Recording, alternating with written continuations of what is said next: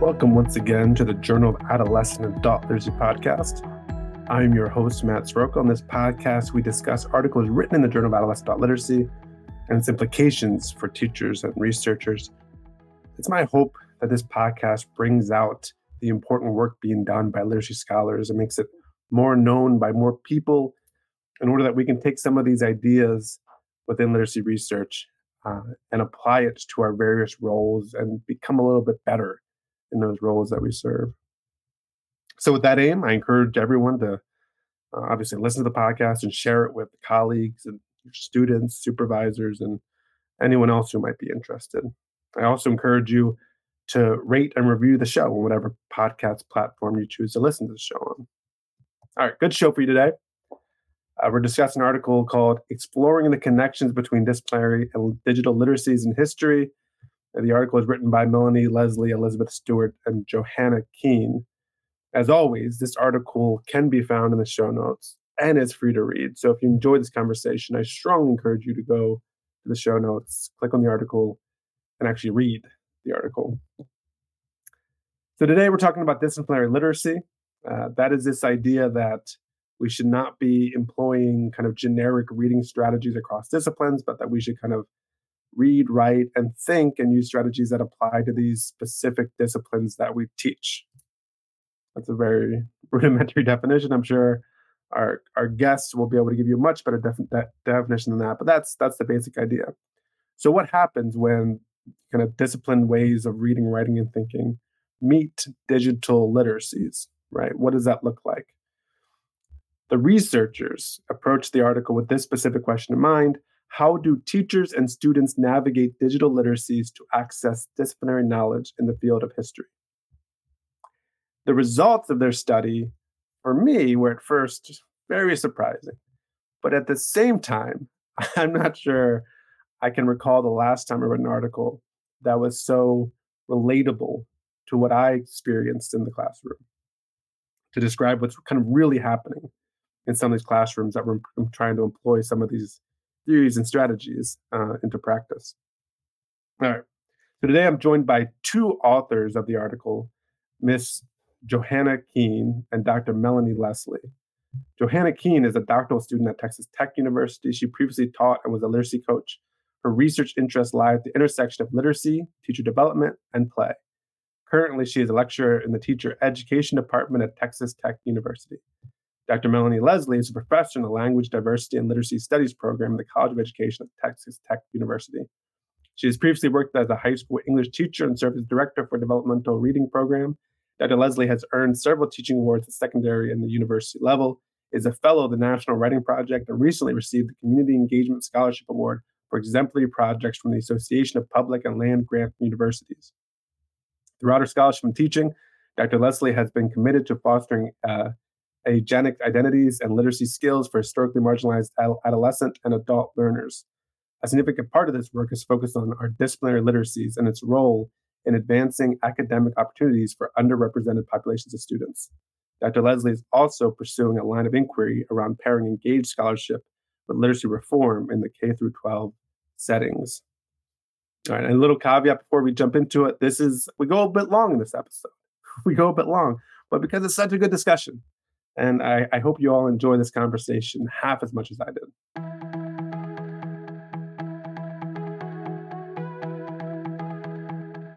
I'm excited now to be joined in the Journal of Adolescent Literacy podcast by Ms. Johanna Keene and Dr. Mellinee Lesley. Thank you both for joining us. I'm excited to talk about your article, Exploring the Connections Between Disciplinary and Digital Literacies in History. Um, Johanna, can we start with you um, and talk a little bit about kind of who you are and how you got interested in this work? Yeah, so I am a doctoral student. And so I taught for um, over a decade before going back and pursuing my doctoral work. And so um, a large part of why I'm interested in this work is just from a practitioner, a former practitioner's standpoint of um, how do all of these concepts actually work in a classroom and sort of you know trying to bridge the gap between a classroom and um, and our research so that's where i'm coming from yeah and we'll get into it but i love it so much because often in class we talk about how things should be and theories of things, but your article very much is happening in, in a real classroom and and the implications of that is I think really important. So uh, yeah, I appreciate this work. Uh, Mel- Mellinee, can you talk a little bit about how you got interested in this work? Yes, I've been interested in content area and disciplinary literacies for many years. At this point, as a researcher, I'm a former high school English teacher and so I've had a lot of experience working with adolescents. And then as I became a literacy researcher in my career, I also studied different adolescent literacies in different contexts. And of course, content area and disciplinary literacies has been a huge piece to understanding adolescent literacy. So with this project, what I really wanted to do was to bring together sort of my knowledge about the field of literacy and specifically disciplinary literacies and looking at it, how it is applied within an actual classroom context in the field of history. Yeah, and I think your article does exactly that. Talks about kind of the ideas in the field and applies it um, in a history classroom. So before we get there, can we lay out some context here? Um, you guys open your piece by talking about new literacies, can you talk a little bit about what new literacies are and how they're being taken up right now in classrooms? Yeah, so absolutely. Um, you know, new literacies is such a broad concept. Mm-hmm. There's so many facets to it, and it's evolved across time from sort of new literacy studies and then looking at multi literacies and um, thinking about digital literacies and how very often the term new literacies and digital literacies are sort of um, interchangeable. But one of the things that we wanted to focus on with respect to all sort of this broad work in new literacies are the ways that it really is um, multimodal and participatory in nature, and that it should be an empowering process for shaping the practices, the literacy practices of youth. And so, one of the things that we have done is we have kind of conceptualized new literacies for this study is to try to kind of tease out the notion of technology and look at that sort of broader picture of not just technological tools, but thinking about how are they applied or utilized in ways that truly empower youth and invite them to think about technology in a participatory and multimodal fashion. Yeah, I think that's well said because we talk about new literacies as being this. I, you're right. This kind of encompassing thing to encompass digital literacies, but also kind of other new ways of of looking at ourselves as not just kind of consumers of of of, of content, but also kind of creators. And digital uh, platforms gives us gives us the opportunity to be creators, right? To to not just be readers and writers, but sound and mo- all those multimodal things. Um, and so you have that part, the new literacies part, but then you also come from a disciplinary literacy stance as well. Um, can you talk a little bit about um, disciplinary literacy and how that connects with new literacies? Oh, sure. Yes. And I think that's one of the most fascinating parts of this study is that intersection. And it's been something as, again, a researcher who's done a lot of work with content area and disciplinary literacies, it's kind of pushed my own thinking. And I think it's a natural evolution in the conversation occurring in the field. But as we think about di- disciplinary literacies for this study, we came to look at it as really sort of the habits of mind that are needed to develop knowledge within a discipline um, that it's very focused on understanding how experts, quote unquote, construct knowledge or think like a disciplinary expert. Um, but for our work, we wanted to kind of tease out, again, a lot of the research in the field on studying how do experts read and write and construct knowledge within a particular discipline, and then look at the pedagogical or the curricular aspect of disciplinary literacies.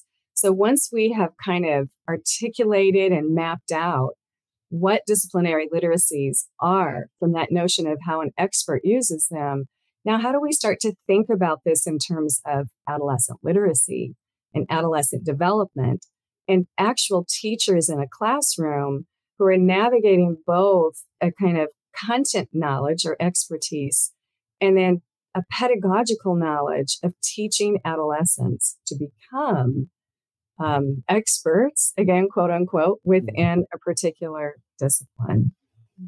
So, um, one of the things that we also kind of came to with our thinking about disciplinary literacies had to do with the fact that literacy instruction really needs to take place within the disciplines. And that's been a sort of almost controversial notion over the years, but I think that the field has really evolved more to this place of seeing that we really need more literacy instruction in the disciplines and specifically disciplinary literacy instruction. Mm-hmm. Right. So teaching students how to read and write and construct knowledge like someone in that di- discipline. So it's reading and writing instruction, literacy instruction, but also how people in the field are are going about that literacy. Because when you talk about new literacies, um, people in the field, right, of history, let's say, historians, mm-hmm. are using like it's not like this is not a classroom thing, new, new literacy. Like they're they're using a lot of these multimodal tools in their profession. The experts are. And mm-hmm. so it makes sense to make this connection between, okay, if we want to kind of teach them like experts and prepare them um, to think and create like people in this field, well, that's going to involve digital tools, right? For example, because that's occurring in the field. Mm-hmm. So let's get to your study then. So with that kind of backdrop of looking at new literacies and looking at how those shows up show up um, in specific disciplines, in specific discipline ways of thinking. Um, now let, let, let's get to your study. Uh, can you talk a little bit about the makeup of your study, where it took place, who were your participants, a little bit about that? Sure, absolutely. I want to take one step back for just a second and then also oh, invite Johanna to um, add some comments, um, especially about an expert whom we had come out and model his research to the students we were working with. And then, yes, we'll get into the design of the study. But um, I want to go back to this that connection between digital literacies and disciplinary literacies a little bit, because I think there's a focal point that's really important there between these two domains of literacy research. And that has to do with the ways that both are sort of seeking to empower students, and mm-hmm. both are predicated on inquiry. And so this for us became really salient in thinking about again, how do we bring these two domains of thinking together? But Johanna, I would love for you to talk a little bit about our our colleague from the university who is a historian and a very well published and known researcher in mm-hmm. his area of historical research and then how the students responded to what he modeled for them. Yeah, so we were trying to think about um, again, you know, in the school itself, you have the teachers who are their own form of, you know, quote unquote experts, but they may or may not necessarily be engaging with the current field. So they may or may not be, um, you know, really staying current, if you will, on historians' practices. And so we thought, um, and the teachers agreed, let's get like an actual historian, somebody who says that's what they do for their job to come and share with the students, you know, about about how they work and their process.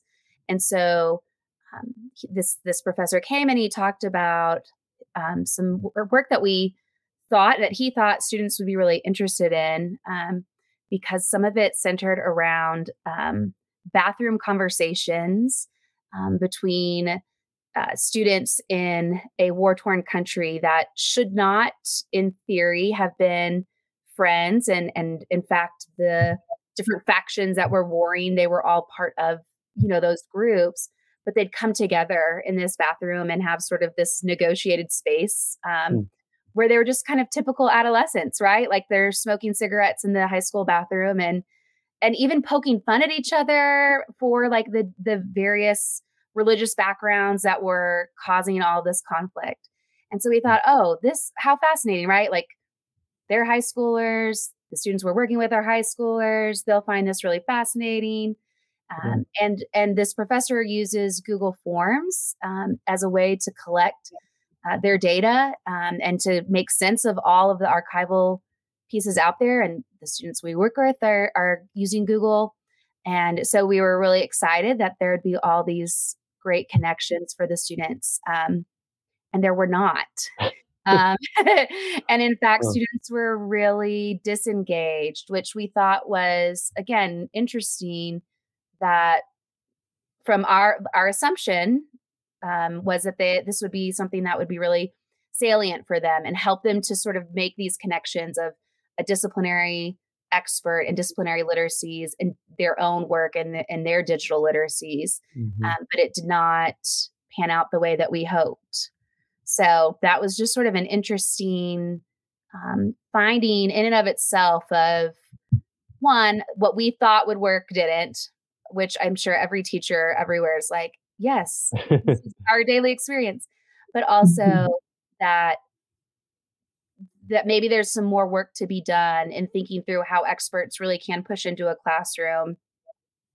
What are the pedagogical um, underpinnings and pieces of disciplinary literacy that we would need to ensure um, in order for this to actually become something that's effective for for the students. Mm, so, so even if you don't know exactly why maybe it wasn't as engaging, um, I mean, I think we, at the very least, would you say that we can look at just bringing an expert, right? That disciplinary literacy, and having an expert share with kind of the apprenticeship model, right? Have the expert mm-hmm. share with with um, with students, that alone is not enough to kind of achieve the goals, right? Yeah, absolutely. Hmm. Okay, and that's yeah, so. It's fascinating because yeah, that's that gap between disciplinary literacies and pedagogy about disciplinary yeah. literacies. Mm-hmm. Yeah, um, and I mean this is sometimes the complaint you hear in higher ed as well. Sometimes, right, where you you might have a, a professor who's a content expert, but lacks the pedagogical tools to make that interesting or engaging mm-hmm. for some of the students as well. So, so that was help me with the timeline. Was that done prior to your study? This was that during the study. During it was part, part, of it. Yes. Okay. Mm-hmm. Mm-hmm. Yes. Okay. Which we can talk a little bit about now yeah, because please. it's salient. This example is salient to the ways that we had organized this project.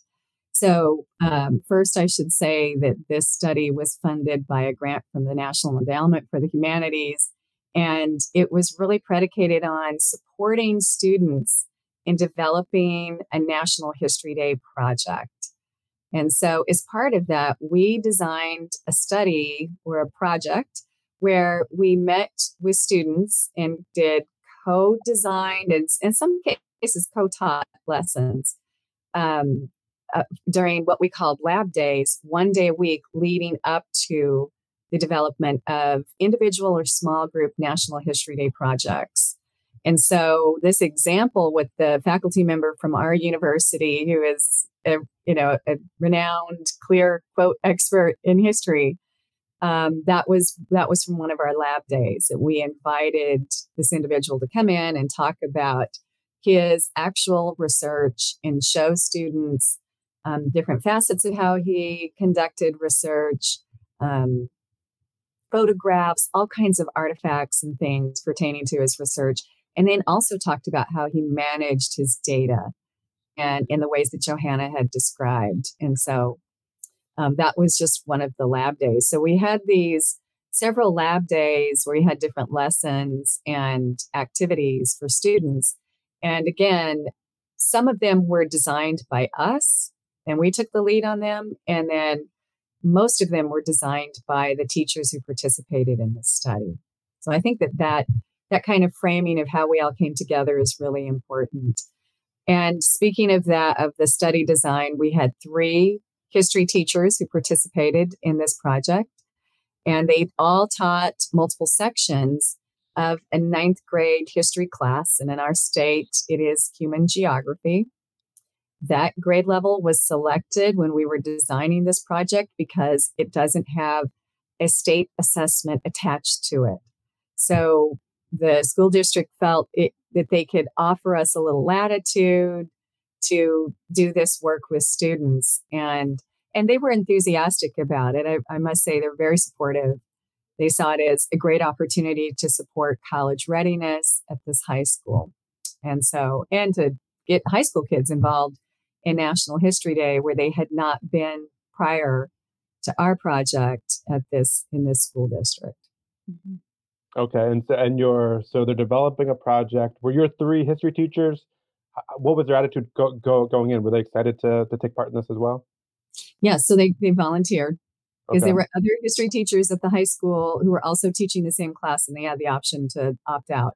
So um, these three teachers volunteered, and um, they had to participate in some summer professional development prior to starting the work.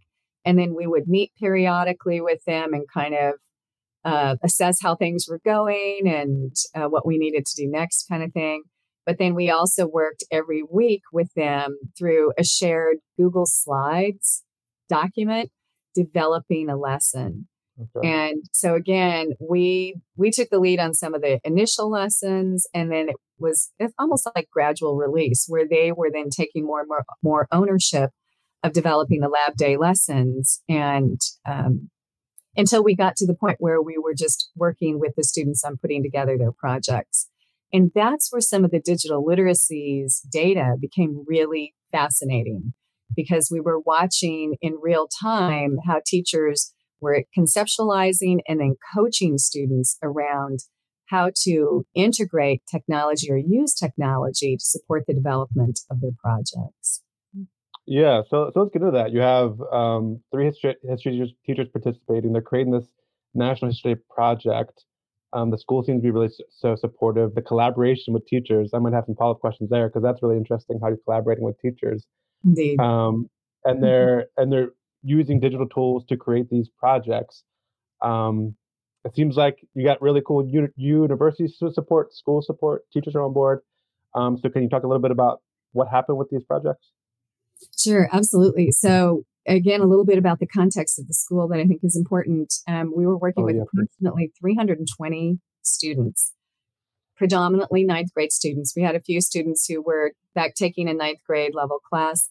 We even had one class of high school students. I, I mean, sorry, seniors, seniors who were involved in this as mm. well, but predominantly they were ninth grade students. And I think it's important to note the overall context of the school. It's considered an urban school mostly because of student demographics. We're located in a mid sized city in the southwestern United States. And the school has a predominantly underrepresented population of students. And okay. um, the other thing that the school has that is common, I think, across the United States, and why it's important to note this, is that it has a history of being deemed a underperforming school based on achievement data about the school. So the ways that our state evaluates um, schools and ranks them um, a big portion of that is based on student achievement. And this school has struggled with, um, you know, being under under the guise of our state to improve student test scores, basically. So at yeah. this stage, I, I, it's oh, okay. oh, go ahead. I think that's important context because I think sometimes when we read articles too, we wonder, okay, but will this apply to my more challenging school setting? Um, mm-hmm. Um, well, for this study, you're already working with a school that's been traditionally underperforming, um, maybe under resourced. So you're already working in a um, what has been traditionally a challenging environment for teachers. Um, and so that's I think it's really important for, for the context of the study. Thank you I think it's I think it's worth noting too that and I think you already said this, Mellinee, but that we worked with all of the students too. Mm-hmm. So it mm-hmm. wasn't just students who were high achieving or just students who showed an interest in history. It was every student who is enrolled in that course, um, which I think again is also helpful yep. because sometimes as you read these articles, you're like, oh, okay, well you you know you were working with students who who chose to be there, so there's some motivation. We every it was something that the teachers were doing with all of their students, and so we had um, just you know a, a whole variety of of student types.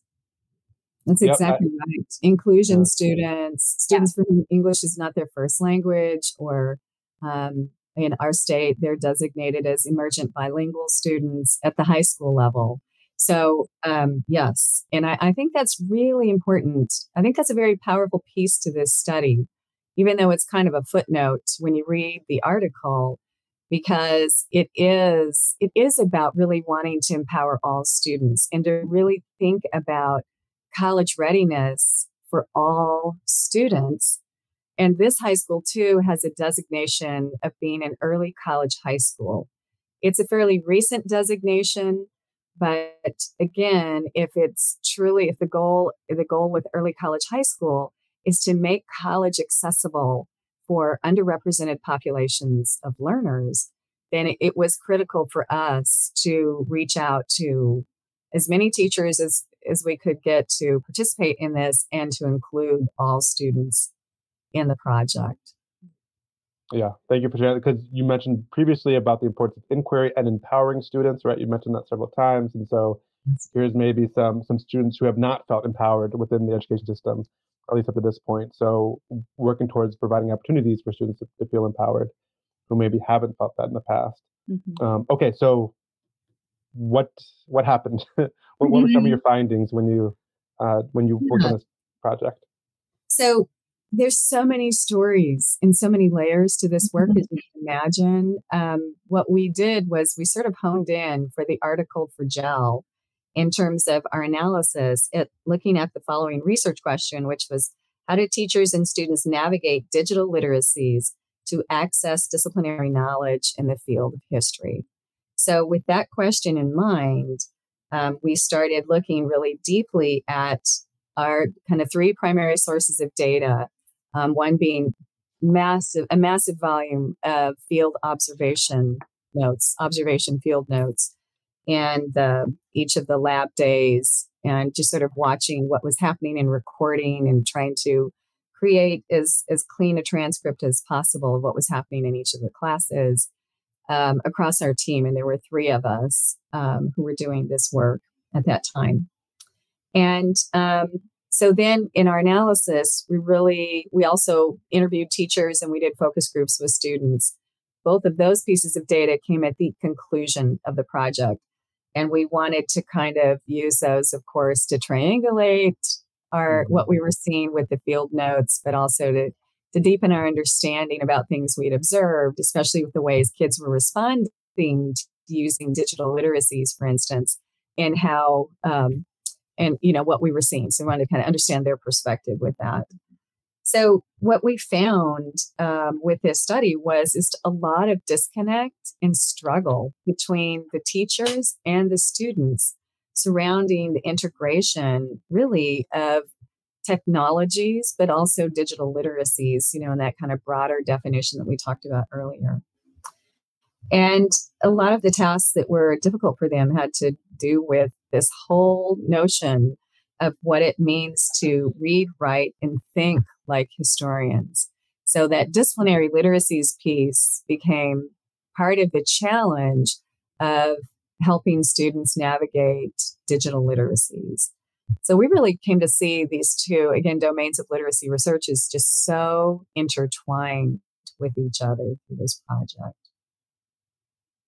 Some of the gaps that were noted um, had to do with some things that really do make you think that there's you know huge gaps in student understanding but we want to speak to this the sort of deficit lens as well because we problematize that a lot through our work. But uh, we we saw students just identifying search terms that would yield the information they sought and struggling with things like just how to spell a word they were trying to look up of something that they wanted to study for their national history day project certainly search optimization was um, challenging as well. But assessing the validity of information gathered online, that was something that the teachers would talk a lot about. They would talk a lot about how to use Wikipedia, for instance, and how to use it as sort of this entrance into a topic, but then looking deeply at what were the sources that were supporting what was stated on Wikipedia and then going to those sources our expert from the university echoed the same thing without prompting, which was was interesting and nice that there was that um, that confluence of thinking that way. But uh, there was a lot of challenge with students thinking or, or teachers seeing how students were able to assess the validity of any kind of online information. Um, thinking about a historical timeline was another challenge that the teachers taught about in, in different lessons and was difficult for students to then translate into their projects. So having students to do things like um, think about the present and go back 100 years and think about your top topic that way. What has happened? What kinds of events? What kind of um, evolution and innovation has taken place across that time? Those kinds of things. Organizing sources, citing sources, um, even copying and pasting materials from an online source, like a photograph, into a digital document, um, saving URLs, bookmark them to go back to later. Um, those kinds of things were challenging. And then looking at sort of more um, what could be deemed as sort of academic literacy skills like reading an article or a source for the gist and just sort of getting the, the main idea. Teachers talk to students a lot about that. In fact, they they advocated skimming documents, you know, and just get the gist of it. Um, but then an, another facet kind of related to that with respect to reading was seeking out multiple perspectives around a topic which is very important in the field of history. We could argue it's important in every every discipline, but particularly in history, that's important because you often have sort of competing notions about a phenomenon or an event because people are experiencing historical events and um, innovations, etc., differently based on sort of their life circumstances. So um, those were sort of like the big picture findings in terms of what we noticed with just observing students' behaviors. And when we talked to teachers about this, they echoed a, a lot of the concerns and had a very um, deficit view about student skills. They would say things like they read at a very low level, so all of this other work is very challenging for them. But when we started to talk to students, we got some other information that was really compelling that kind of helped us understand truly what the quote deficit was that, that appeared in the classroom. Hmm. Johanna, do you want to add anything to kind of the overall finding? Yeah, no, I think I think that covers it pretty well. That um, there were just a lot of areas the students struggled, and the ways in which those struggles were interpreted by teachers were sort of the deficit. They can't do this, they can't do this. But student focused groups were really helpful in help, you know, helping to get uh, obviously the student side of it, but also to sort of dig in deeper to how they're they're actually using technology and their perceptions of technology um, and the implications that could have then of course for for a classroom okay uh, so much to unpack here. Uh, uh-huh. well, when I, you know, I read a lot of articles, um, and um, in my work as a um, as an associate editor for JAAL, and just, just in my, you know, in, in, in, being in this hired position.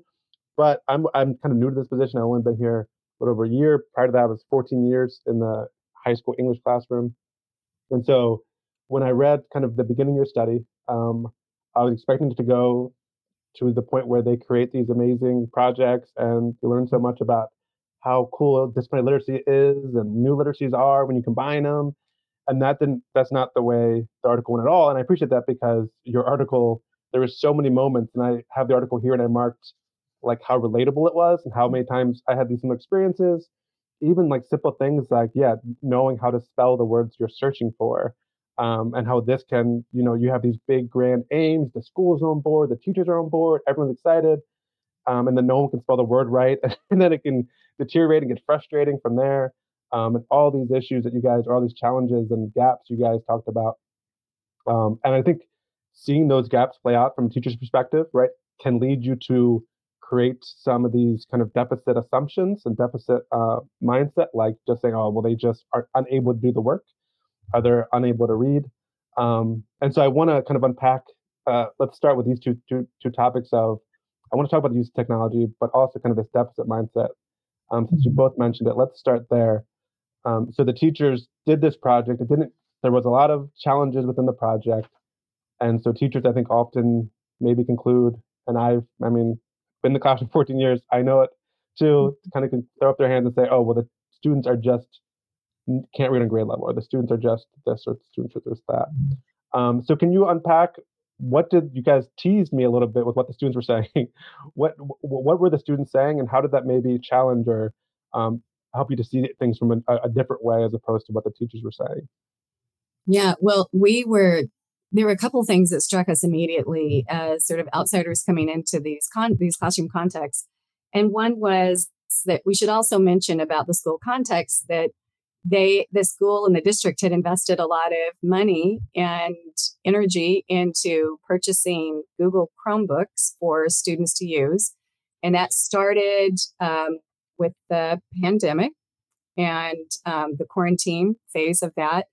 And even the that first year sort of following quarantine in our state which our state had a short quarantine period but students during the 2020 2021 school year they had the option of remote learning or learning in the classroom so they could come back but if they came back to face-to-face instruction there was a great deal of social distancing practices masking etc and all of the instruction was really contained on the chromebook using the, the digital platform of google classroom mm-hmm. so even though kids might be sitting physically in a classroom sort of sort of next to each other. They were spaced out.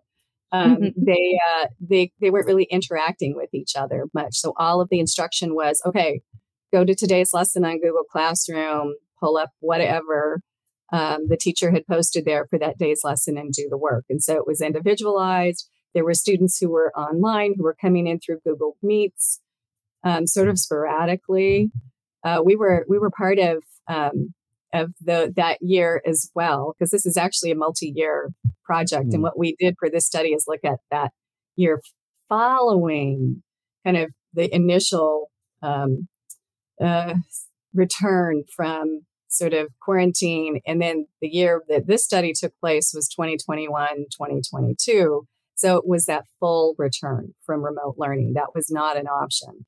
But we were watching what was happening with kids who would comment and say, sorry, you know, Mr. So and so, I had to help my mom with something, but I'm in class now. you know, it was very, a very interesting time to be teaching. But we, well, and, we even returning back, I was teaching at that time too in high school, and it was yeah. this weird space where you know the freshmen missed essentially all of eighth grade in exactly. a, in in the traditional classroom setting, and so you lose a lot, not just kind of content wise, but um, oh, socially so and all that other stuff that, that you lose. And so there you come fresh out of that. That's a whole nother layer of challenges. Yeah. yeah. Oh yes, and and in our district, um, different principals called uh, referred to the students at that stage as feral. They got very used yeah. to just sort of doing what they wanted to do when and tapping into whatever they were doing in class on their schedule.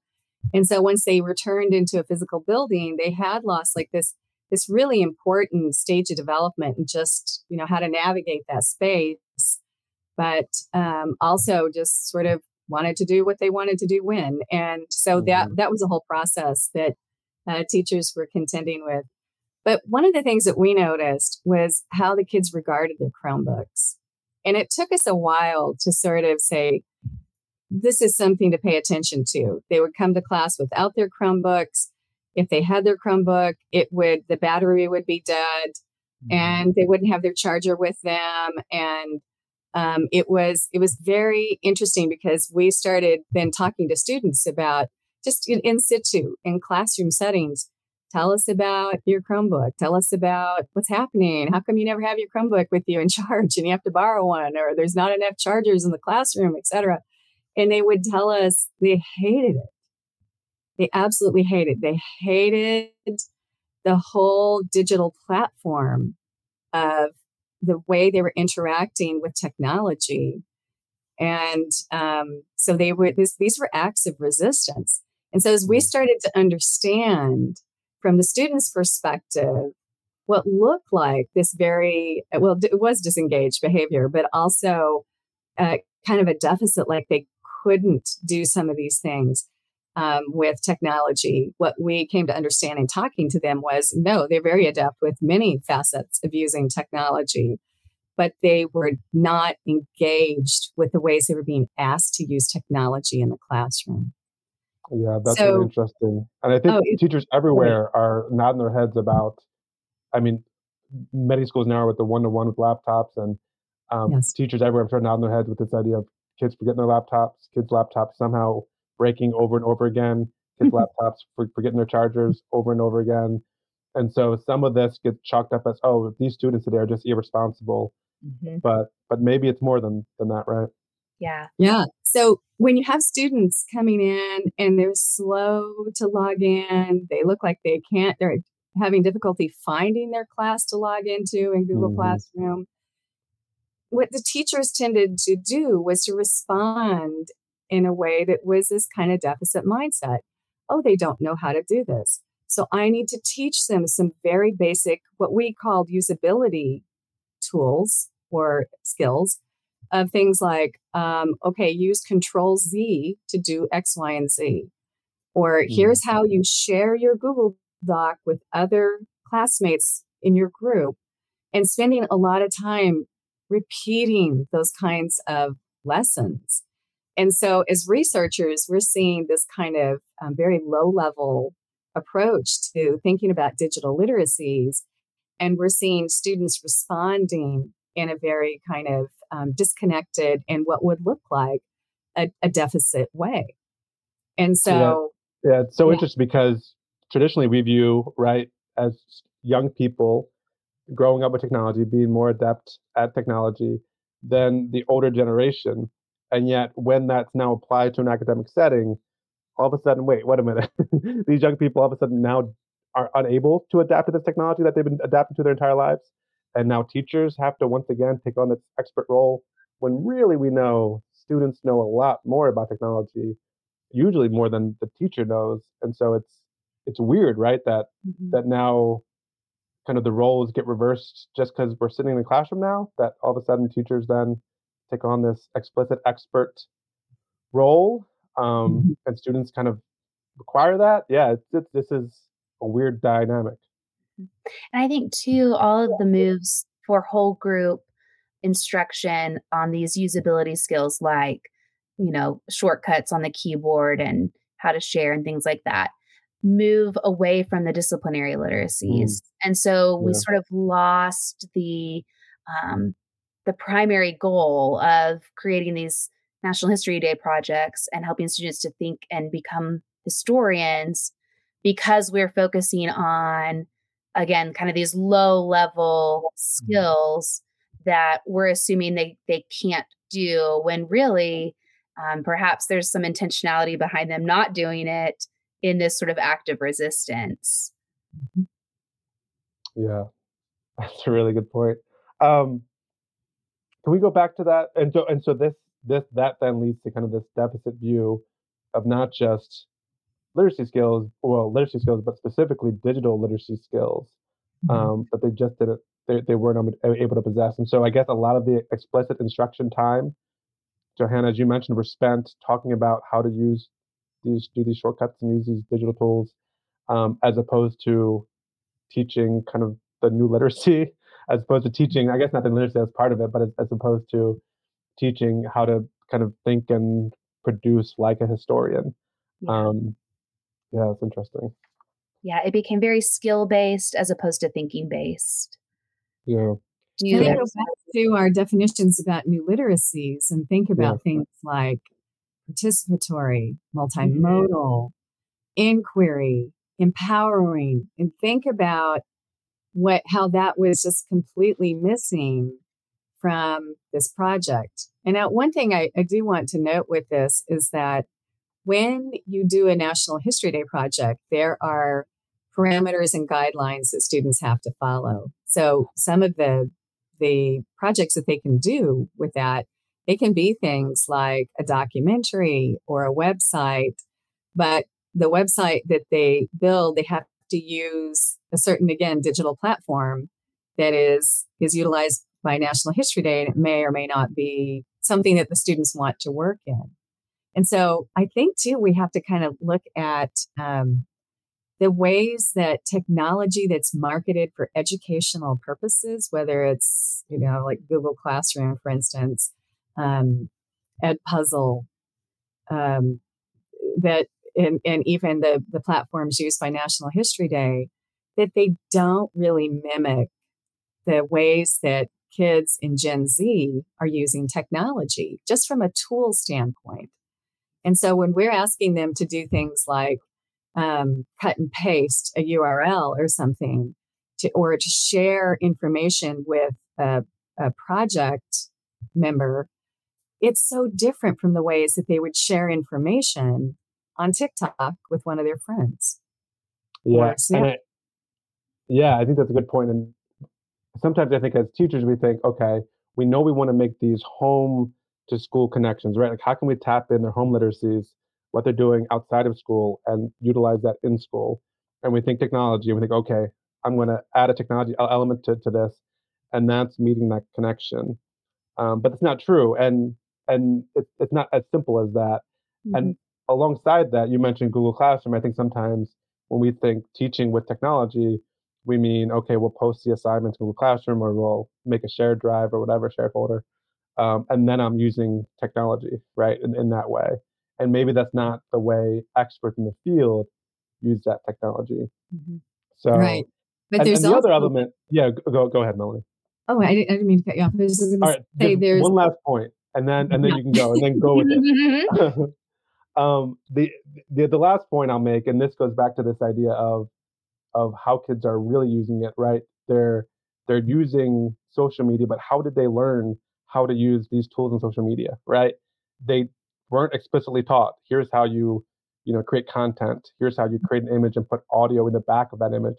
Right, they intuitively pick this up because they're engaged with the, the activity because they have kind of this motivation to learn this tool and then there's a billion resources out there, right, to teach them how to do these things, even if they wanted to go to like a YouTube video, right? And so learning how to copy and paste something, you, you don't need a teacher. Like you can figure that out, right?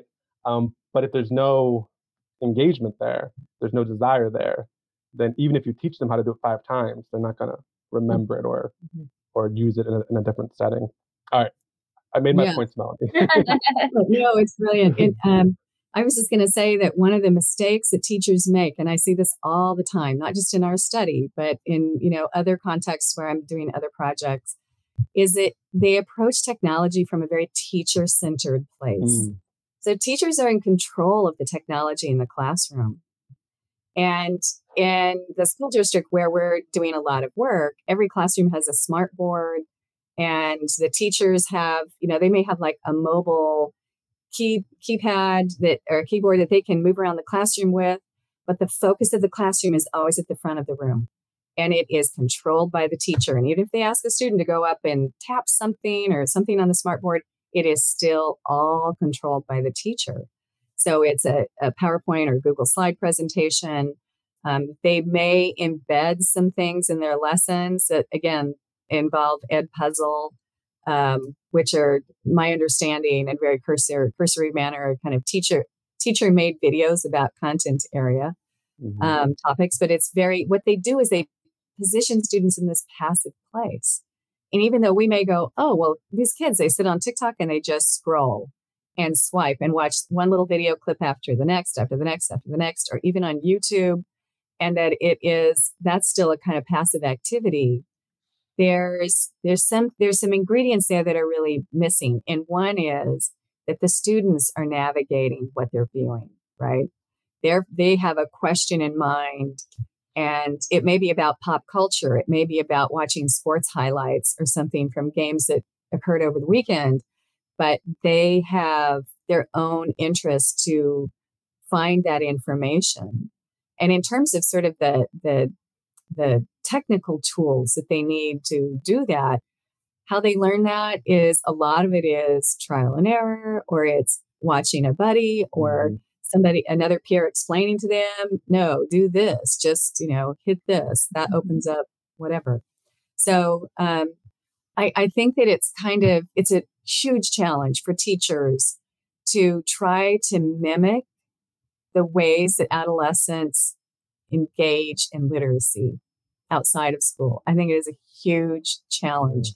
And it ba- may be even a mistake to attempt it.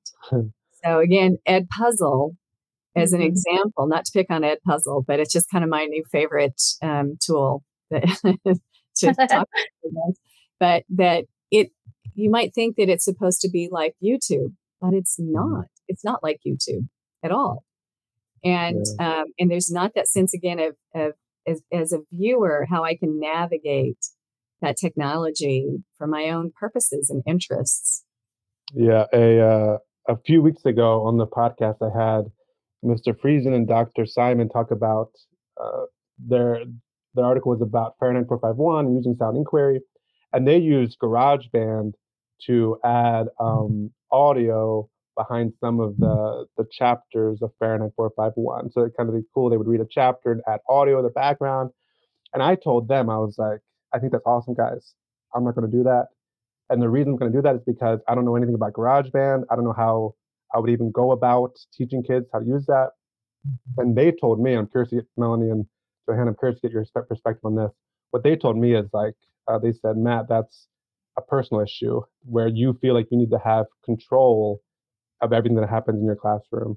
And sometimes using digital tools means giving up being the expert and letting students be the experts and letting students kind of drive their learning and the creation and let them collaborate and just be at peace that you don't need to know how to use every tool that the students will be using. Um, do you think some of this is calling on teachers to be able to step from that authoritarian, uh, the author- role of the authority in the classroom, the role of the expert in the classroom, and kind of join with the students maybe as kind of co-creators and figure this stuff out together? I guess thoughts on that. Well, I think absolutely, no question, and that the teacher really needs to adopt an authentic inquiry stance as much as we're asking students to do that. In the case of our project with project-based learning, mm. it's critical. Mm-hmm. Yeah, I agree, and I think a lot of that is also um, we have we we've got to make students center again, um, and I think that's really challenging. I, it's one of those things where I hear it, I'm like, yes, I agree, I agree, I agree. Um, but right before this podcast, I was out of school, right, and it's like it's really hard in context because this these teachers have all these pressures of mm-hmm. standards and behavior and and everything comes back. The system is designed to always come back and reflect on the teacher. Um, and so i think the teacher then feels like they need to try to control all of these things that are going to impact their evaluation and how they're viewed. And so so i think there's a lot of forces working against this sort of um, type of student centered inquiry based learning However, I think that when we do it, when we, we when we do let go as teachers and we say, okay, I'm going to try this, I'm going to use this technology that I know my students have used or capable of using. I may not know it, but I'm going to let them teach me that we'll see um, students rise to the occasion and and probably shock ourselves as teachers that um, these students who we thought couldn't do all these things are actually these little geniuses that have just been mm. sitting in front of us that that we just weren't tapping into because we were getting in the way honestly well and yeah. we saw kids we Go saw ahead. inclinations of that in classrooms where students have like multiple tabs open and they know when a teacher comes by a click they're going to go from watching sports highlights to um, going into their google classroom um, we watch them share things in a classroom that have nothing to do with uh, what's happening in the lesson using their cell phones and they are absolutely adept. But there's there's a few things that i think we ought to talk about with this as well that we found out in our study that when we did the focus groups of students many of them talked about how much they hated social media. Mm-hmm. so they hated google classroom. And the chromebooks and that kind of very um, digitized worksheet approach to using technology. But they also talk to us a lot about sort of the stress and the, the pressure of using social media and how they they did not like it. And I've I've actually heard this for years as a researcher from adolescents, um, going way back to when we had things like MySpace and how mm-hmm. the kind of anxiety inducing creating mm-hmm. a MySpace page was for mm-hmm. adolescent. And that, that time I was studying adolescent girls in particular. But um, so we were we were fascinated by that because they're very connected to their phones, or if they're even on a if they don't have their phone out and they're using the Chromebook, they're still listening to music and they're looking up different things that that they can access through the platform that don't pertain to the class. Yeah, I, I mean, I think most people agree, and even adolescents, it sounds like would concur with this that social media does not enhance happiness in, in any way. Mm-hmm. Um, mm-hmm. and so, well, well, that leads me to uh, what are we supposed to do? so, if, if, we're faced with this challenge, right, and you mentioned this idea of of kind of inquiry, right, and project based learning, inquiry based, um, yet we know students maybe are resistant resistant towards some of the technologies, some, some of the platforms we're mm-hmm. using, even resistant to the platforms they're using, like like social media. Mm-hmm. Um, yet we want them to prepare them to be experts in their disciplines. How do we do that? How do what does effective inquiry? Let's stick with history since we're there. Um, in your opinion, what might effective inquiry look like in a classroom? Well, I think that this kind of comes around to um, some of the discussion from our manuscript. And um, again, going back to not using technology that's presented in a whole class manner in a preemptive manner that, hey, you're going to need to know how to do. And so I'm going to show you how to do this. But to do more of that just in time coaching with students. And so if we are truly teaching students to engage in project-based learning and, and inquiry of you know other other types but inquiry in general that i think it's really important to take our cues from the students. And that becomes difficult when you again as johanna said you have standards you have to follow pacing guides um, things like that. But it, it truly if we're going to go that direction we need to be thinking about personalized learning and what that really means, especially when we think about technology or digital literacies and how do we how do we how do we deal with this kind of just in time learning? And i think that we have to also look very um, like take a deep look at who gen z students are and how they gather information um, this kind of steady stream of information that they're used to in their lives, how they see information as kind of um, what we have we have come to think about as sort of horizontal, meaning that um, everybody's an expert. Mm. You're listening to everybody's opinion, and a kind of crowdsourcing approach to gathering information where there's this sort of wisdom of the crowd that they're looking at. Um, and by the way, that crowdsourcing is often very um, personalized, right? So if they're on TikTok, yes. they're they're seeing information over and over again that feeds into a specific viewpoint because it's personalized just for them. So it's not like they're crowdsourcing exactly. from multiple perspectives. They're often right. crowdsourcing from a single perspective. Oh, absolutely. And Johanna and I were just talking about this the other day. And Johanna, if you want to talk about the echo chamber a little bit, because that was sort of one of your observations as well.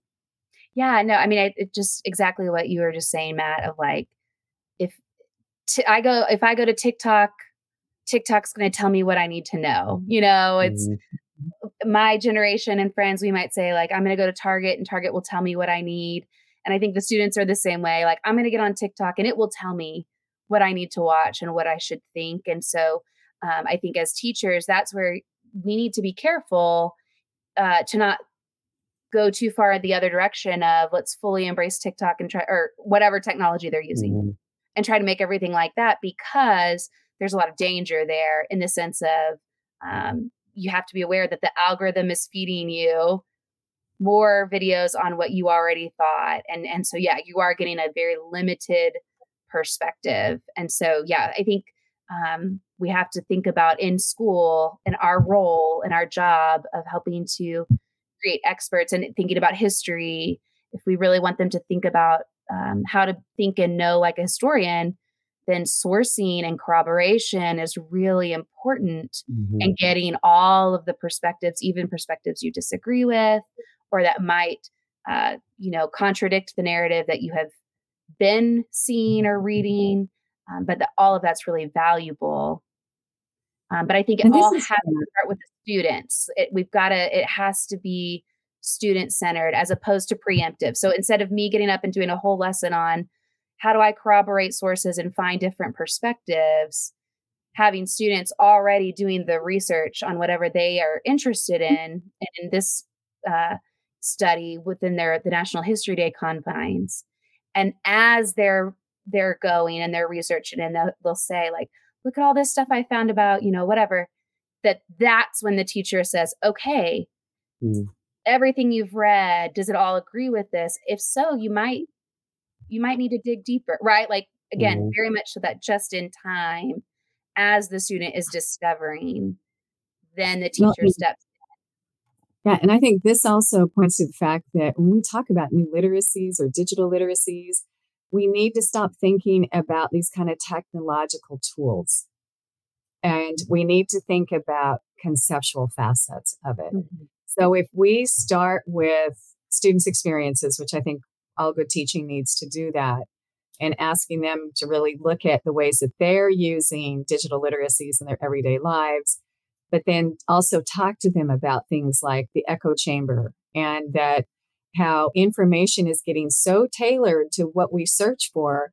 And then that's all we're getting, you know, because we're being sold products. but we're also part of those products have to do with ideologies and to really think have students think through that deeply and to study themselves and to interrogate their own practices i think that is a critical starting point and then mapping on just as johanna mentioned things like corroboration and contextualizing and sourcing and these things that we think about as sort of those disciplinary tools of what it means to think like, read like, write like, produce like a historian.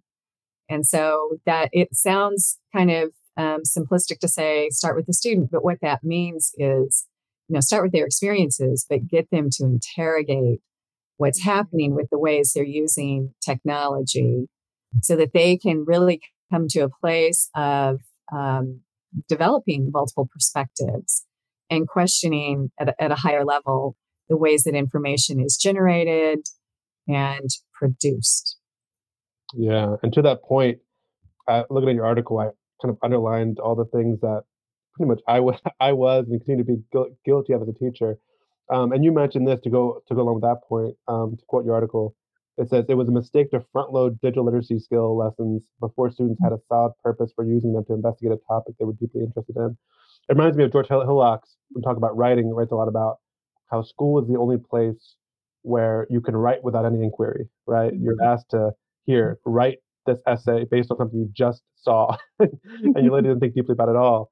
And so I think what what what what you call te- teachers to do is is to start with kind of inquiries, start with them getting into a topic, learning about a topic, and then the digital tools you can talk about later as they you know talk about different ways they want to produce what they've um, come to understand. Um, is that right?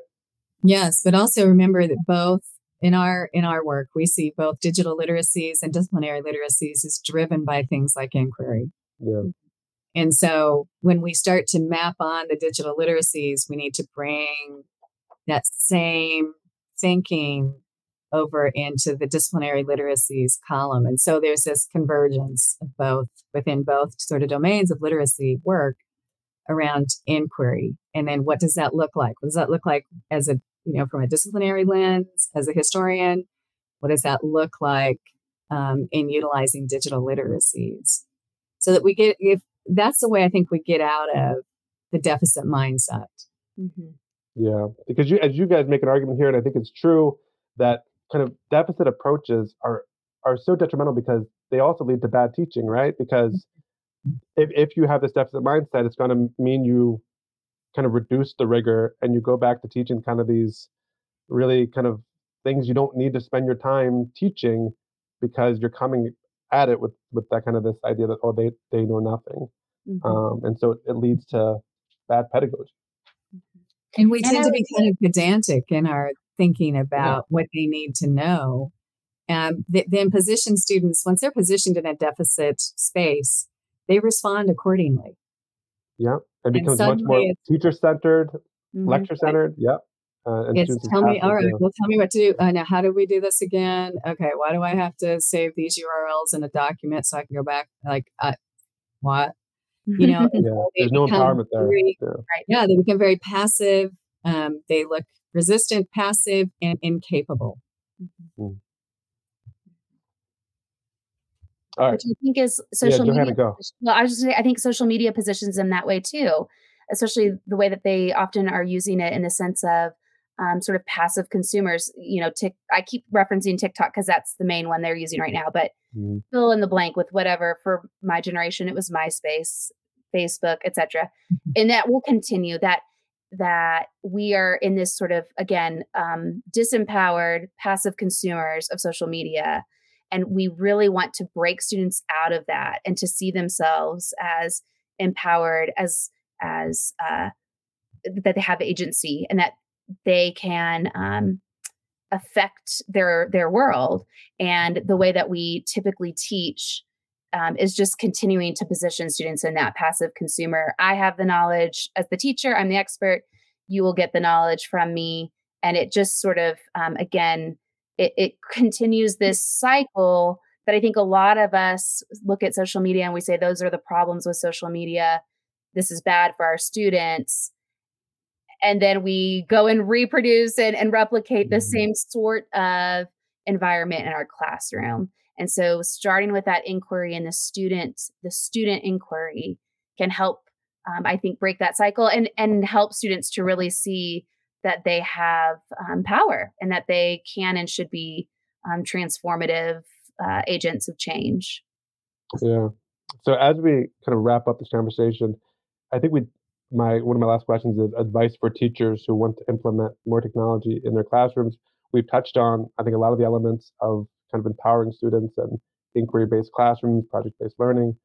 Um, other advice or other points you kind of want to drive home here at the end of our conversation about for a teacher who's listening to this who who wants to who wants to implement some of these ideas who wants to make this connection between disciplinary and, liter- and new lit- literacy in a way that does empower his or her students um, any kind of final advice or points to drive home i would say be very critical about every kind of technological tool that is sold to you as the new thing that's going to engage mm-hmm. students and uh, because typically it doesn't really you may have some compliant students but um, in our experiences, what we've seen is kind of old wine in new bottles, and it's still mm-hmm. it's not getting to these places of like uh, Johanna just said, of really empowering students and helping them see themselves as agents of their own learning. And so I think that's something that uh, that we would really um, encourage teachers to mm-hmm. look at deeply yeah, there are a lot of technology tools floating around. Every year, there's a hundred more, and exactly. it's it's not enough just to sprinkle them in. We need to critically think um, if this is effective, how this is effective. Yeah, that's I think it's good advice. Johanna, and I think we need to with that just a little uh, addition, and then Johanna yeah, can chime in. But I think that it's really important to again go back to the ways Gen Z uses technology and mm. they want technology that is fast and seamless and um, and then we're we're bringing into a classroom these different digital tools that are kind of awkward in a lot of ways. And so they may have something like you know a digital way to annotate what you're reading and we think okay that's great. Students are interacting with that. It might even be in a shared document. But if it's if it's awkward to do that work and it's actually faster to take a, a, pen and use it on a piece of paper, we need to look really carefully at that and to talk to students about um, how they feel using this tool versus um, old old methods. Yeah, I think that's a great point of bringing students in this conversation too, right? Like if mm-hmm. you think this resource is easier for you to use and you use it to, to annotate, well, talk to students about what's their preference and, and, and what are they comfortable with, because that gives them more ownership over their notes as well and more buy-in from the student perspective too. To pause and say, "Hey, students, what do you what what, what do we think about this tool?" Yeah. Mm-hmm. So. Yeah, I think my advice if a teacher said, "I want to," you know, incorporate more technology, how do I how do I do that? I would say um, to I'm always I would always say caution with the idea of more technology and instead maybe analyze and look at what technology you're using and how you might use it better. Um, but then mm-hmm. also thinking um, about should the technology use in school be altogether different than technology use that from outside of school? So so instead of yeah trying to find um, something that is similar to what they're doing at home and pull it into your classroom, maybe um, there needs to be some it needs to be different in the classroom again putting them as the active agent as opposed to um, the passive consumers so anything that will really center the student and get them actively uh, participating creating that is the technology i would say to look at and it's probably going to be harder to find and not necessarily well packaged but will be much uh, student much more student friendly yeah and maybe and, yeah, and, and maybe fi- fi- finding those tools will be a partnership, right, between the exactly. students and yep. the teacher. So you're not just imposing these tools on the students. Yeah. Right. And I think we have to also think about the usage divide, you know, yeah. where students are using technology for entertainment information that's very personalized to them and what they're interested in. And how in schools we want students to use technology for things like um, developing their college skills or college readiness mm. skills. And in this case, with our study, learning how to research like a historian.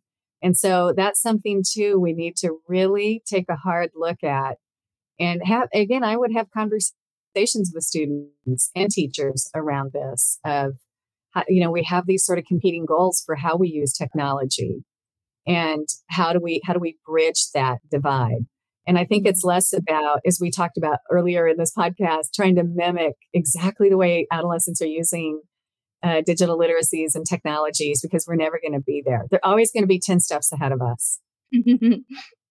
yeah. They're always, you think about social media. We, we think, oh, Instagram, I'm on Instagram. I'm, I'm, I'm up to date now. Wrong.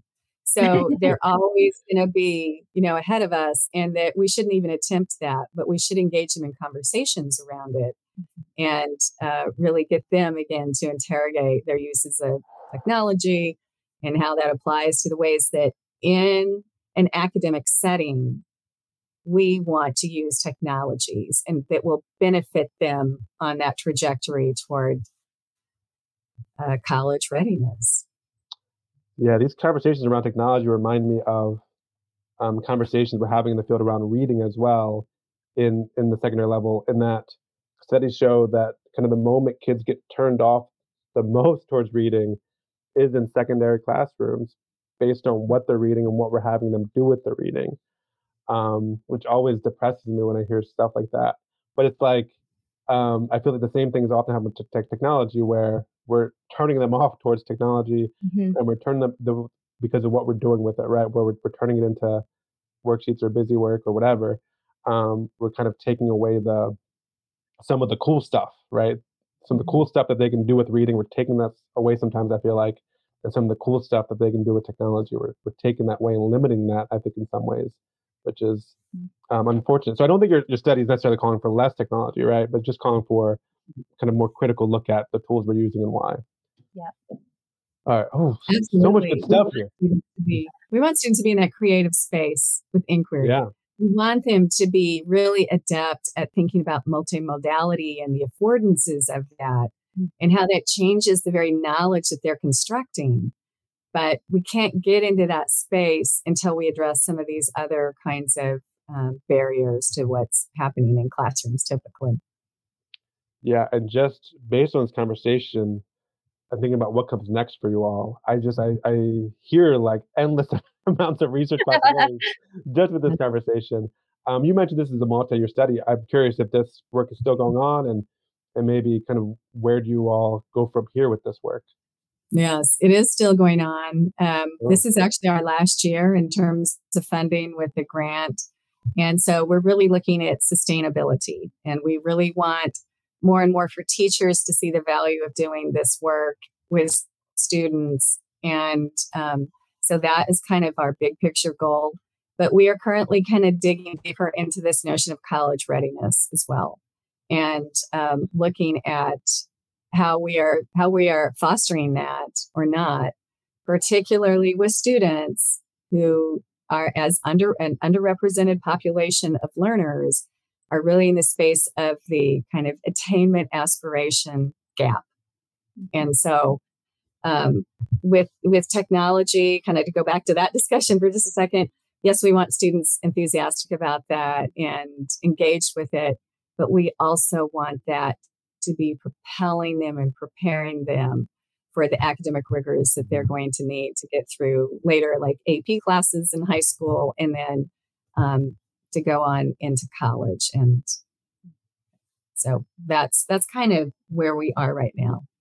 Mellinee, can I ask you a quick follow up question? That so you're still conducting the study. Are you finding the same things to be true in your study now as in the study that you um, wrote, about in JAAL? Are, are you seeing the same results or, or different? Um, a little bit. So, because I said earlier, this is such a complex study with all yeah. these moving parts, um, we've been looking at things like place based learning and culturally responsive pedagogy as well. And we've had more success in those areas with teachers in terms of they're getting really in, enthusiastic about their own inquiry into place based learning and culturally responsive pedagogy and modeling that for students. That that's been really important to kind of address that inquiry piece. And so um, we're still kind of working on the technology usability gap, if you will, and mm-hmm. the, the teacher focused approach to technology. But we are making a lot of headway on these other fronts. And what that's doing is engaging students more. And so what we're seeing um, last year and already into this year is that students are much more at ease with using technology. They're much more willing to do it. And so there's, it's, um, like I said, a lot of moving parts and they're all kind of influence, influencing one another. And so that's, that's honestly where we are right now. Can I ask one more follow up question? I'm sorry, we're going way over time. This is going to go down as the longest podcast episode in JAAL history.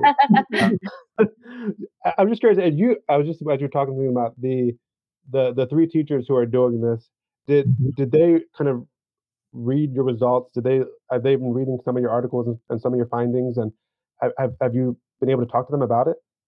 Yeah. So what we have done every year is we do a presentation at the end of each year. Each year of this project, we take all of our data and we put it into a presentation and we share it with them. And then we talk about, okay, so based on what happened this year, how should we modify this for next year?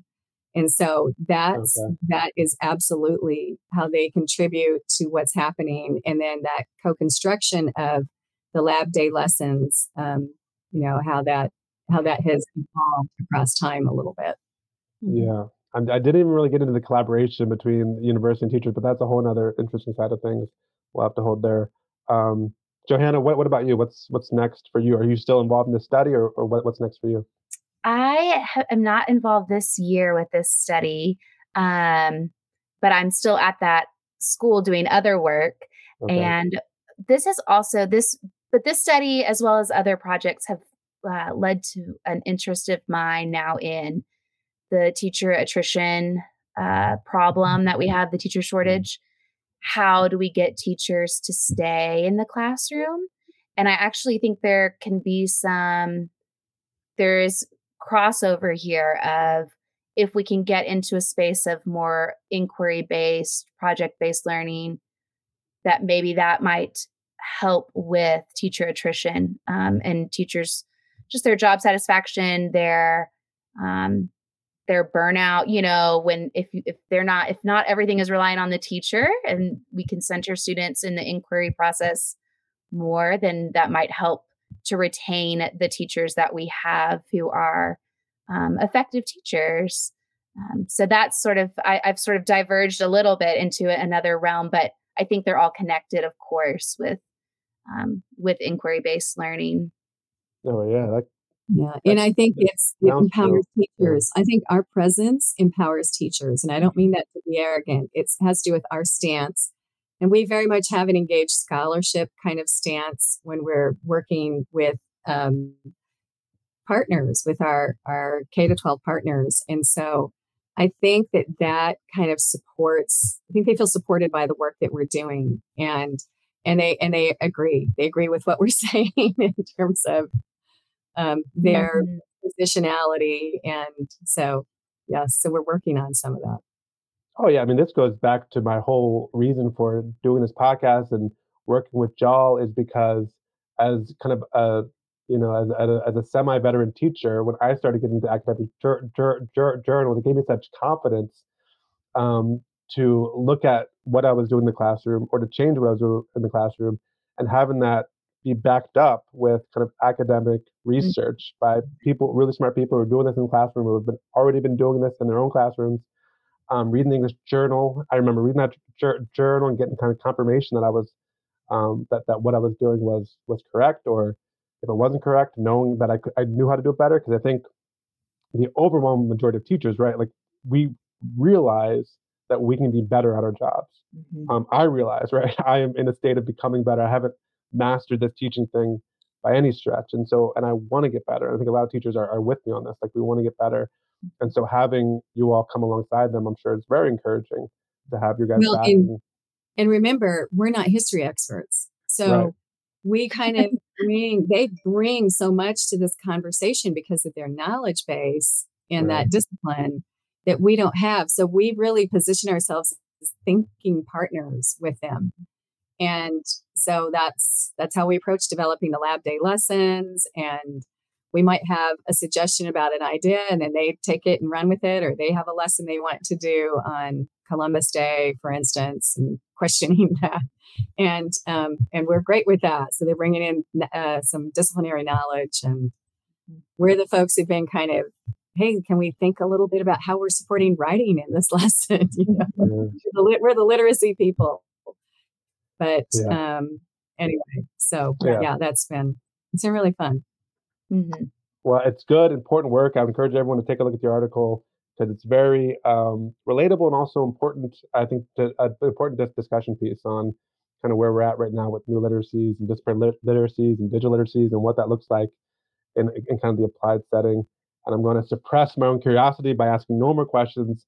I'm just going to uh, thank you, Mellinee Lesley, and thank you, Johanna Keene, for spending some time and talking about this. Absolutely. Thank you. thank you for the opportunity. Really appreciate it.